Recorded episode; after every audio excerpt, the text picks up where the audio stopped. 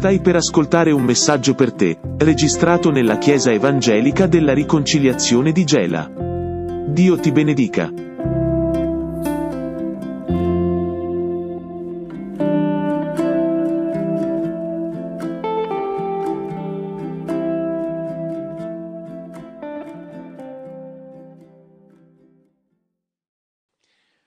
Vogliamo leggere la parola del Signore nel libro degli Atti degli Apostoli al capitolo 2. Libro degli Atti, capitolo 2, dal verso 42. Il Signore sia lodato.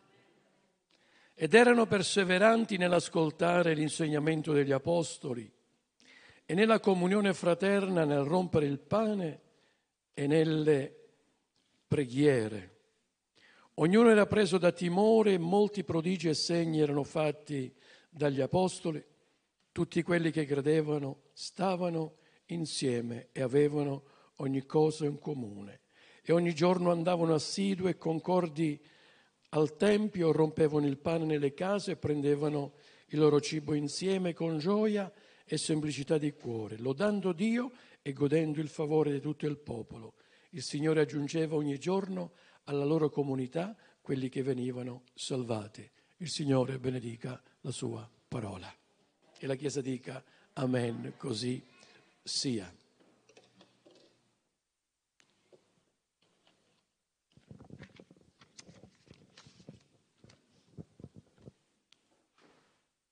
Ci troviamo agli albori, all'inizio della Chiesa che nasce e chiaramente quello che è successo alla Chiesa primitiva è qualcosa che ci riguarda anche al presente. E qui chiaramente ci viene illustrato come su quale fondamenta la Chiesa poggiava. E in effetti è stato il periodo più glorioso della Chiesa che c'è stato nella storia. E quindi noi vogliamo capire bene quello che il Signore, attenzione, il Signore ci vuole dire attraverso la sua parola. Noi non dobbiamo mai dimenticare che sta scritto che la parola di Dio è ispirata, è soffiata ed è utile a insegnarci, a riprenderci, a correggerci affinché l'uomo di Dio sia completo per ogni opera buona. Non dimentichiamo mai quello che è scritto nel Salmo 1. Questo libro della legge non si diparta mai dalla tua bocca, ma meditalo giorno e notte, perché solo allora prospererai e riuscirai in tutte le tue imprese. Questa non è una parola filosofica, non è una parola di uomini, anche se è stata scritta da loro, ma è ispirata direttamente da Dio. E qui in, in questo brano della scrittura noi troviamo quali sono i principi, i pilastri essenziali della Chiesa. Bene, molte conversioni all'inizio sono avvenute attraverso la predicazione di Pietro e quindi cosa succedeva? Molti si univano e si aggiungevano. E questa massa di persone cosa faceva? Dice, e abbiamo letto, erano perseveranti queste persone che si convertivano nell'insegnamento degli apostoli, nella comunione fraterna, nel rompere il pane e nelle preghiere.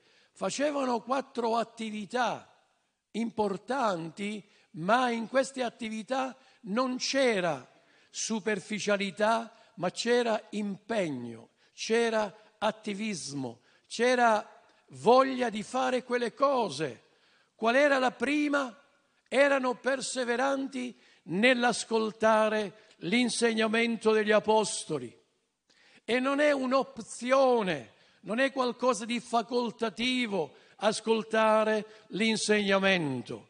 È vero che ognuno di noi è chiamato a meditare, a riflettere, a leggere individualmente, ma poi c'è un insegnamento particolare e in effetti la scrittura ci insegna è Lui che ha dato alcuni come apostoli, altri come profeti, altri come pastori, insegnanti ed evangelisti. Per quale motivo? Per il perfezionamento dei santi.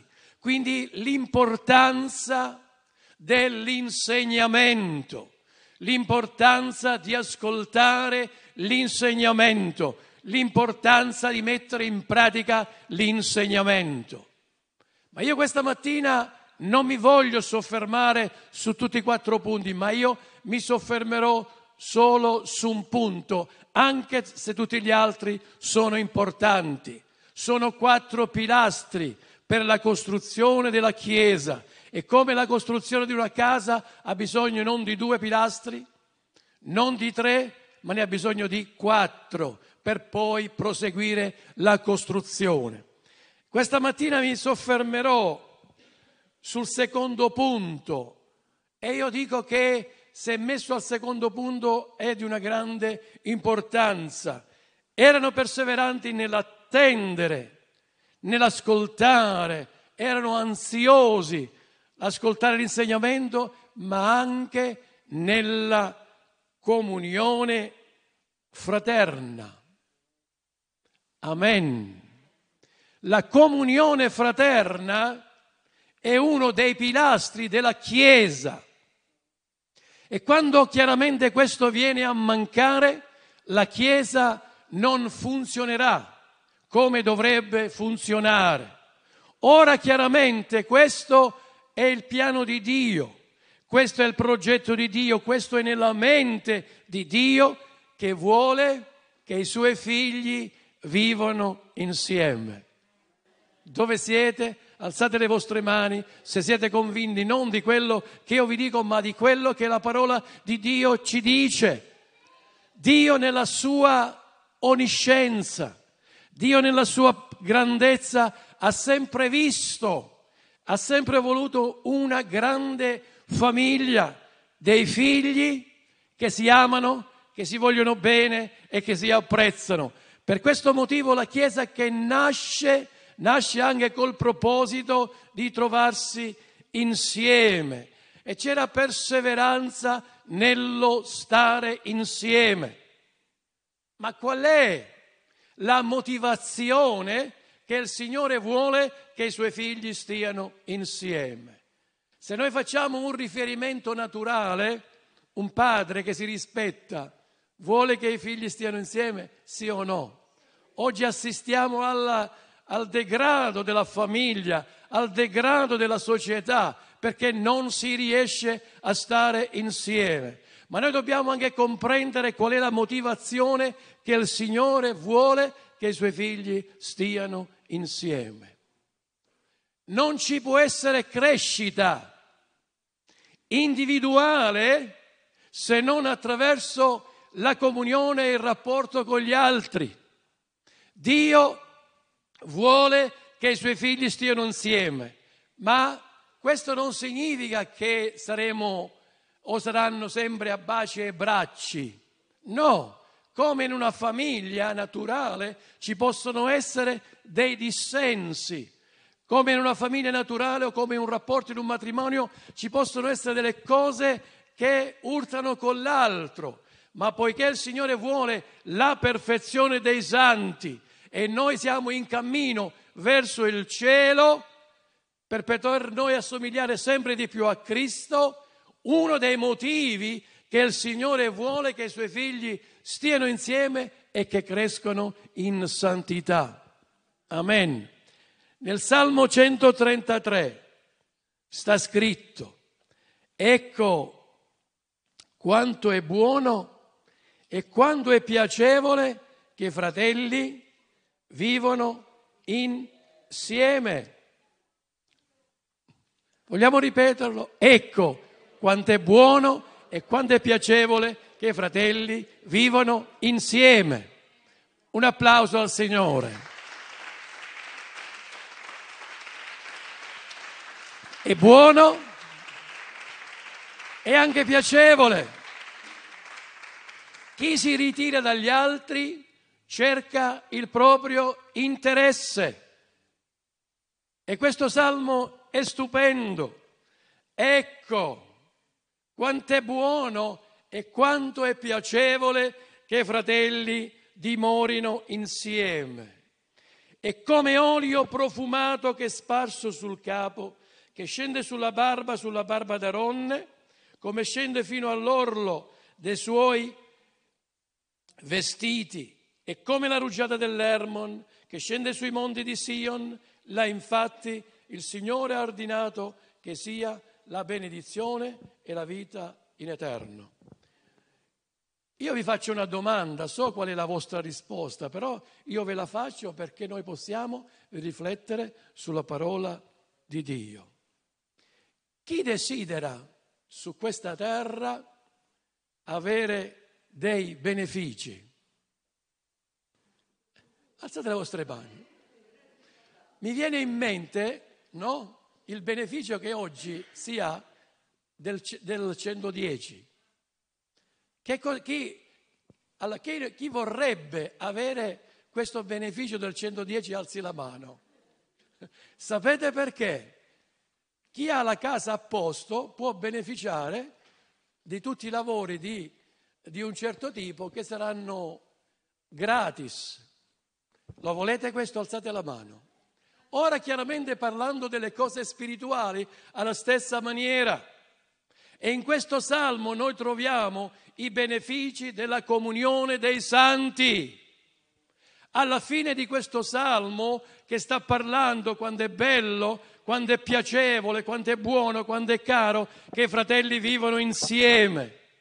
Questo è quello che Dio vuole per i suoi figli, ma per uno scopo ben preciso, oltre alla perfezione dei santi che questo cammino serve, perché noi veniamo perfezionati attraverso la comunione con i nostri fratelli e con le nostre sorelle, c'è un beneficio particolare.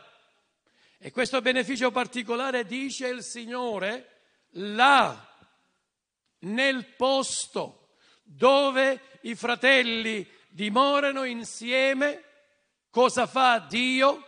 Ha ordinato che sia la benedizione e la vita in eterno. E la benedizione di Dio non è il beneficio simile al 110, ma è qualcosa che abbraccia tutte le sfere della nostra vita. Attenzione, come io dico sempre, a di interpretare bene la parola del Signore. Se noi diciamo, ah, il Signore benedice la mia vita, il Signore mi ha, mi ha benedetto, ma poi non amo stare con i fratelli. Questo è un inganno, questa è una falsità, non è vero. La parola di Dio è sì ed amen. Dove è posta la benedizione e la vita in eterno? Dove i fratelli vivono, dice un'altra versione, insieme.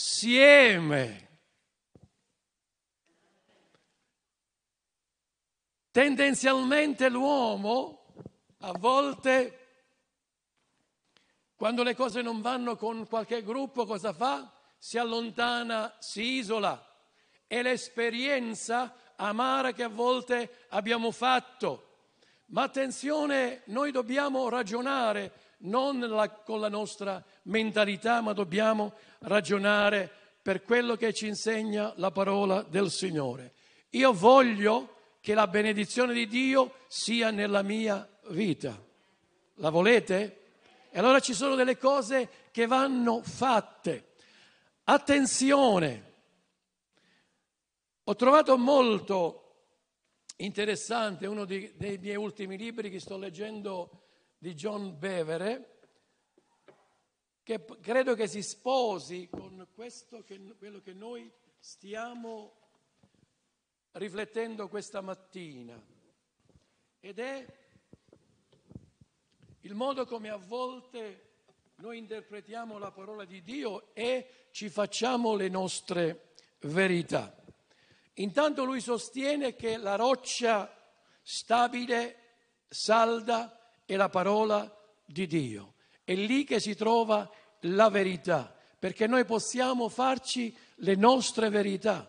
siccome il fratello mi ha deluso, siccome il pastore mi ha deluso, siccome l'altro mi ha deluso, e allora non faccio più comunione. Oppure l'altro errore gravissimo che si commette è che si fanno amicizie eh, morbose, che sono delle amicizie malate. Ma il Signore ama che la Chiesa si vuole bene, che i suoi figli si amano, non solo qualcuno o un gruppo, ma tutta quanta la Chiesa. E dice la parola di Dio è rivelata ed è la roccia stabile sulla quale sono costruite la nostra vita e il nostro servizio. Molte persone mi hanno raccontato delle tante chiese o gruppi di servizio di cui hanno fatto parte negli ultimi tempi. Il mio cuore soffre nel constatare che sono mossi dalle difficoltà e non dalla volontà di Dio. Mettono in luce quando erano pesanti le condizioni e come sono stati trattati male.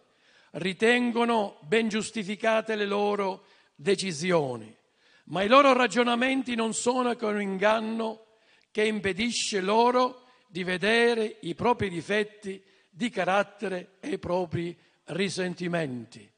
Molti che frequentano le chiese appena hanno una difficoltà col pastore, appena hanno la difficoltà con qualche fratello, la prima cosa che fanno tagliano la corda, ma non sanno che il Signore permette alcune situazioni nella vita di ognuno di noi per comprendere i nostri difetti e il nostro carattere. Alzate la vostra mano. Se non c'è questo confronto, come fai a sapere di che pasta sei fatta? Ma quando poi sei a confronto con gli altri, questo ti permetterà di capire chi sei. Per questo il Signore dice quando è bello e quando è caro che i fratelli vivano insieme. Descrivono la loro attuale relazione con i ministri o con un con i ministri o con una chiesa come temporanea, oppure questo è il luogo dove Dio mi ha collocato per un momento. Sapete che ci sono persone che mi hanno detto il mio tempo è finito in questa chiesa. Sì o no? Ma questa non è la volontà del Signore. Il mio tempo è finito perché? Perché devi fare altro. Eh? Noi dobbiamo stare molto attenti a considerare queste cose. Ho persino udito uno che ha detto sono in affitto per questa, per questa chiesa. Fanno le affermazioni in modo che se le cose vanno male hanno una, vita, una via di scampo, sono provvisorio. Vediamo le cose come vanno. Non hanno nessun fondamento questi ragionamenti per resistere nel nuovo posto dove vanno. Una piccola tempesta li spinge subito a cercarsi un altro posto. È vero che è così? Ha ragione, è vero. Le cose stanno in questa maniera, ma noi vogliamo dare ascolto a quello che il Signore ci dice questa mattina. Erano perseveranti nell'ascoltare l'insegnamento, ma erano anche perseveranti nella comunione. Stavano insieme, stavano insieme. Ora chiaramente questa è una testimonianza importante anche per l'evangelizzazione. L'unità della Chiesa è talmente importante che Gesù alla fine del suo ministero ha pregato il Padre nell'Evangelo di San Giovanni al capitolo 17. Gesù disse, Padre, io non ti prego che tu li tolga dal mondo, ma che tu li preservi dal maligno. Questo libro è intitolato, è intitolato L'esca di Satana. E Satana, uno degli obiettivi è quello di dividere, dividere i figli di Dio, dividere la Chiesa. Ma Gesù ha fatto una preghiera e ha detto Padre, io ti prego, Ti prego per loro e non soltanto per loro, ma anche per coloro che verranno attraverso la loro predicazione. Fa che siano uno come noi siamo uno. Questa è stata la preghiera di Gesù per l'unità della Chiesa. Ora, quando io parlo dell'unità, si parte prima dalla famiglia piccola, una piccola comunità. E questa deve essere una testimonianza. Alla fine di questa preghiera Gesù disse affinché il mondo creda. È una testimonianza importante nell'unità della Chiesa e non dobbiamo ragionare secondo le nostre logiche, secondo le nostre dinamiche, secondo le nostre cattive a volte esperienze. Dio vuole che i suoi figli stiano insieme e non andrà sempre tutto bene, ma quando incontri una difficoltà, quando incontri qualcuno che ti sta pestando il piede, quando incontri qualcuno che ti sta dicendo qualcosa che secondo il tuo punto di vista non è a posto, prendila come un'opportunità di crescita e non quella di allontanarti. Chi si separa dagli altri cerca il proprio interesse. Amen. Qual è il disegno di Dio per i suoi figli perché noi possiamo crescere e maturare, dimorare insieme e lì posta la benedizione e la vita in eterno. Anche quando c'è qualcosa che non va fra due persone, eh? Dio ha posto lì la benedizione e la vita in eterno perché gli altri possono anche parlare e chi viene offeso capire che è un'opportunità che il Signore ti sta dando perché tu possa crescere e maturare. Amen e amen. Ecco quando è buono e quando è piacevole che i fratelli dimorino insieme. È come olio profumato che è sparso sul capo, che scende sulla barba, che scende fino all'orlo dei suoi vestiti ed è come la rugiada dell'Ermon che scende sui monti di Sion. L'immagine di Davide che ha scritto e cantato questo salmo va all'unzione del sommo sacerdote Aronne. Quando il sommo sacerdote veniva ordinato, veniva versato sul suo capo un olio particolare, un olio profumato che partiva dal capo scendeva sulla barba e fino all'orlo dei suoi vestimenti. Cosa emanava quest'olio sacro? Era profumato, era di un profumo così squisito che a distanza di, di diversi metri questo odore veniva, eh, veniva percepito, grazie. Questo odore veniva percepito, era un profumo vi ricordate quella donna peccatrice che ha rotto quell'alabastro profumato no, ai piedi del Signore? Ora, quando i figli di Dio dimorano e vivono insieme, parallelamente o allegoricamente, è come l'olio che, profumato che veniva sparso ed era un profumo piacevole. Perché usate o usiamo il profumo? Qual è il motivo che si usa il profumo?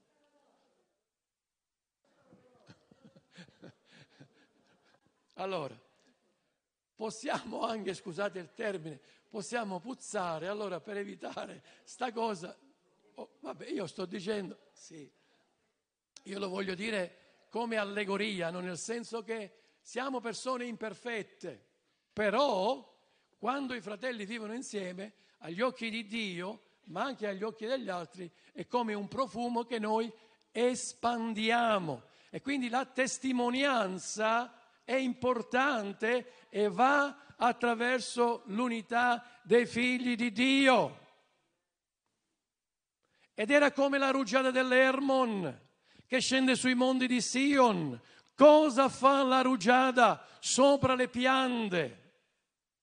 e anche sulla terra. Sono quelle grosse gocce di acqua che porta umidità al terreno e significa li fa rinvigorire le piante. È vero questo, sì o no? Amen. E alla stessa maniera e allo stesso modo quando i figli di Dio dimorano insieme. Dilla a chi ti sta vicino, io voglio che la benedizione di Dio sia nella mia vita e voglio stare e dimorare insieme ai fratelli.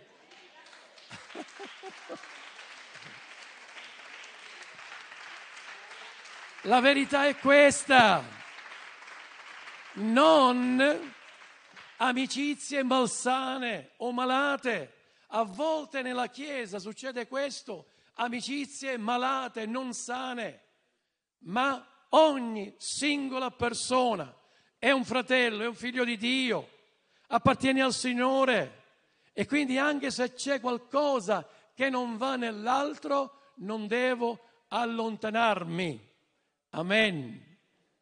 Ma ora ditemi una cosa, quando si sta insieme e l'amicizia è autentica, non malsana, si entra in un rapporto amichevole tra fratelli, sì o no?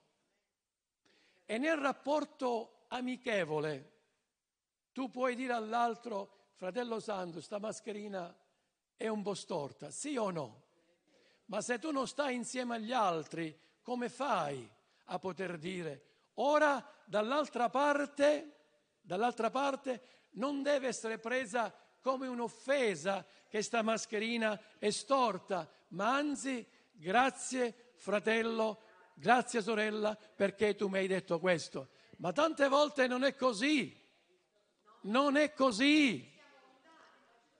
Brava, non è così. Se stiamo insieme io so che questo parlare qualcuno questa mattina non lo sta recependo, ma questo è quello che mi insegna e ci insegna la parola di Dio.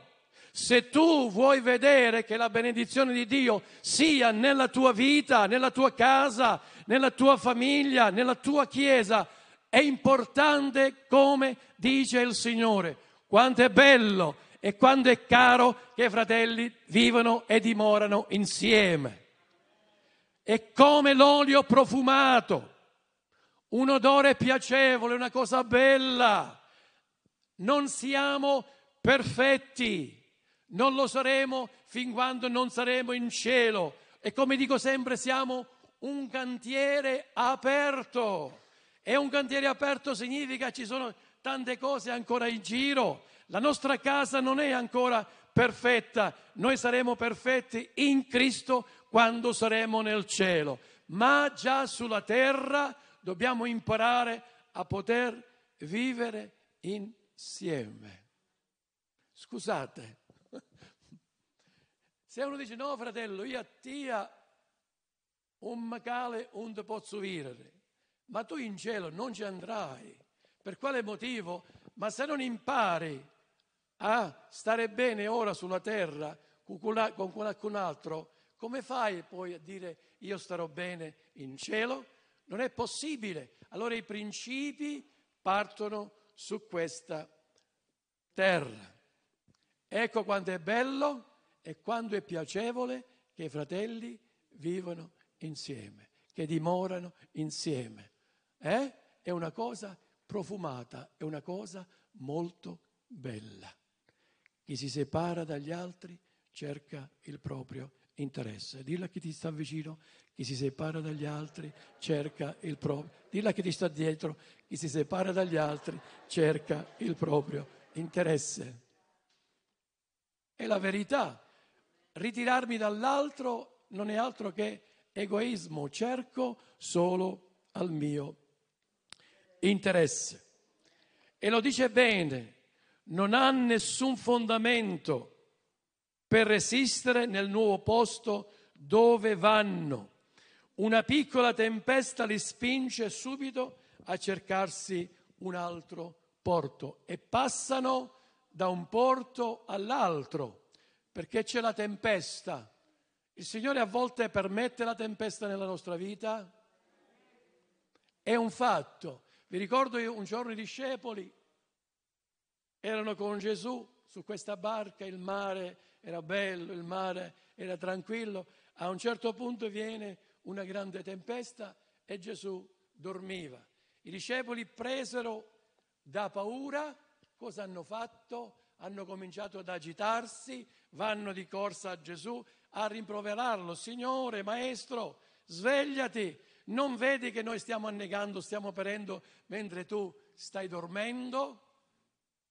Anche che Gesù è in mezzo a noi, sulla nostra barca, la tempesta ci può essere. Gesù è stato svegliato, ma alla fine Gesù cosa ha detto? Eh? Uomini di poca fede. Noi dobbiamo avere fiducia nel nostro Signore Gesù Cristo. Amen, amen e amen. Ecco quanto è bello e quanto è buono che i fratelli dimorano insieme. Qual è il piano di Dio? Che i suoi figli vivano insieme. Ed è importante come possiamo noi parlare di unità. Attenzione, in senso molto largo, la prima unità parte dalla chiesa più piccola, poi con le altre chiese o con le altre chiese ancora e così via. Amen. Il disegno di Dio che la chiesa sia una. E da dove inizi tu? Saltando qua e là? Non si può saltare qua e là. Tu inizi dalla tua casa. Partendo dalla tua casa, facendo unità nella tua casa, dimorando nella tua, nella tua casa, poi puoi stare insieme alle altre case. Ma se tu non stai bene nella tua casa, tu pensi che starai bene nelle altre case? È impossibile. Sono dei principi molto importanti. E ne approfitto per dirvi che giorno 2 alle ore 19, insieme a alcune chiese evangeliche e alla Chiesa Cattolica, avremo una marcia per la pace che partirà dalla villa comunale, si chiama villa, dalla villa alle 18.30 per essere poi alle 20 in Chiesa Madre e avere lì un momento di celebrazione, tra virgolette, condivisa. Io vorrei che diversi di noi partecipassero, chi non può camminare magari alle 8 può venire in chiesa. Ma l'unità parte prima nella famiglia più piccola. Se c'è unità nella famiglia più piccola, è anche vero che puoi fare unità anche con le altre chiese. Padre, disse Gesù, fa che tutti siano uno come noi siamo uno. Mi pare pure anche giorno 28, mi pare, c'è un'altra chiesa cattolica che ci ha chiamati per fare qualcosa sempre, un concerto per la pace. Se non stiamo bene insieme noi, non possiamo stare bene insieme agli altri, ma partiamo di qua.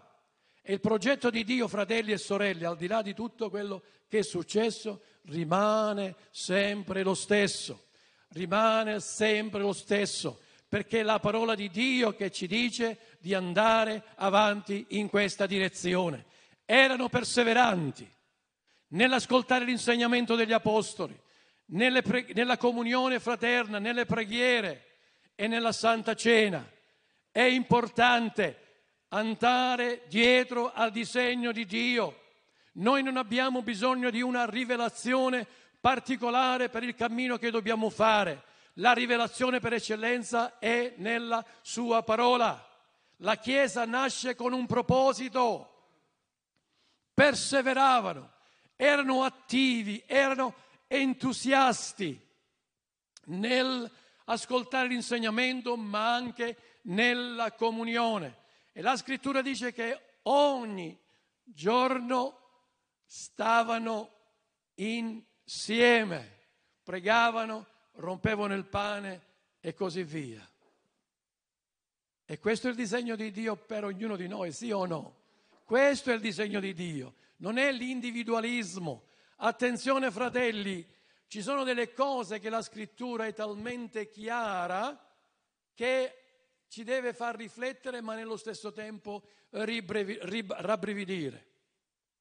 Ci sono delle cose dove il Signore un giorno ad alcuni, stiamo parlando di alcuni che hanno frequentato le chiese, e quando io parlo delle chiese non intendo solo la chiesa cattolica, intendo la chiesa evangelica o anche la chiesa ortodossa. Sto dicendo che il Signore dirà delle cose molto severe. Persone che hanno frequentato le chiese hanno profetizzato, persone che hanno frequentato le chiese e hanno fatto miracoli, persone che hanno, fatto, hanno frequentato le chiese e hanno fatto opere potenti, si presentano al Signore con la pretesa di voler entrare, ma il Signore gli dirà fermati, dove vuoi andare? Io non ti conosco e non ti ho mai conosciuto operatori di iniquità. E questo dobbiamo stare molto attenti. Io voglio la benedizione di Dio nella mia vita, nella mia casa e dovunque io vado, ma c'è qualcosa al quale io devo attenermi. Ci sono delle cose importanti che la parola di Dio precede, che sono anche con promessa. Ah, io sono figlio di Dio e io camperò 150 anni ma poi magari ha un po' birra sopra e manco va al funerale quando il padre muore, però frequenta una chiesa, ma c'è una controparola che dice vuoi avere lunga vita su questa terra? Sì, onora tuo padre e tua madre. Ma perché sono perfetti? No, anche se sono imperfetti, ma il Signore che ci dà questa parola è con promessa. La stessa cosa qui benedizione il Signore l'ha posto lì, dove i fratelli dimorano e vivono insieme. Alzatevi all'impiedi.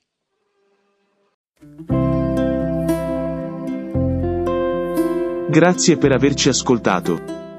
Il prossimo appuntamento è per lunedì prossimo con un nuovo podcast. Dio ti benedica.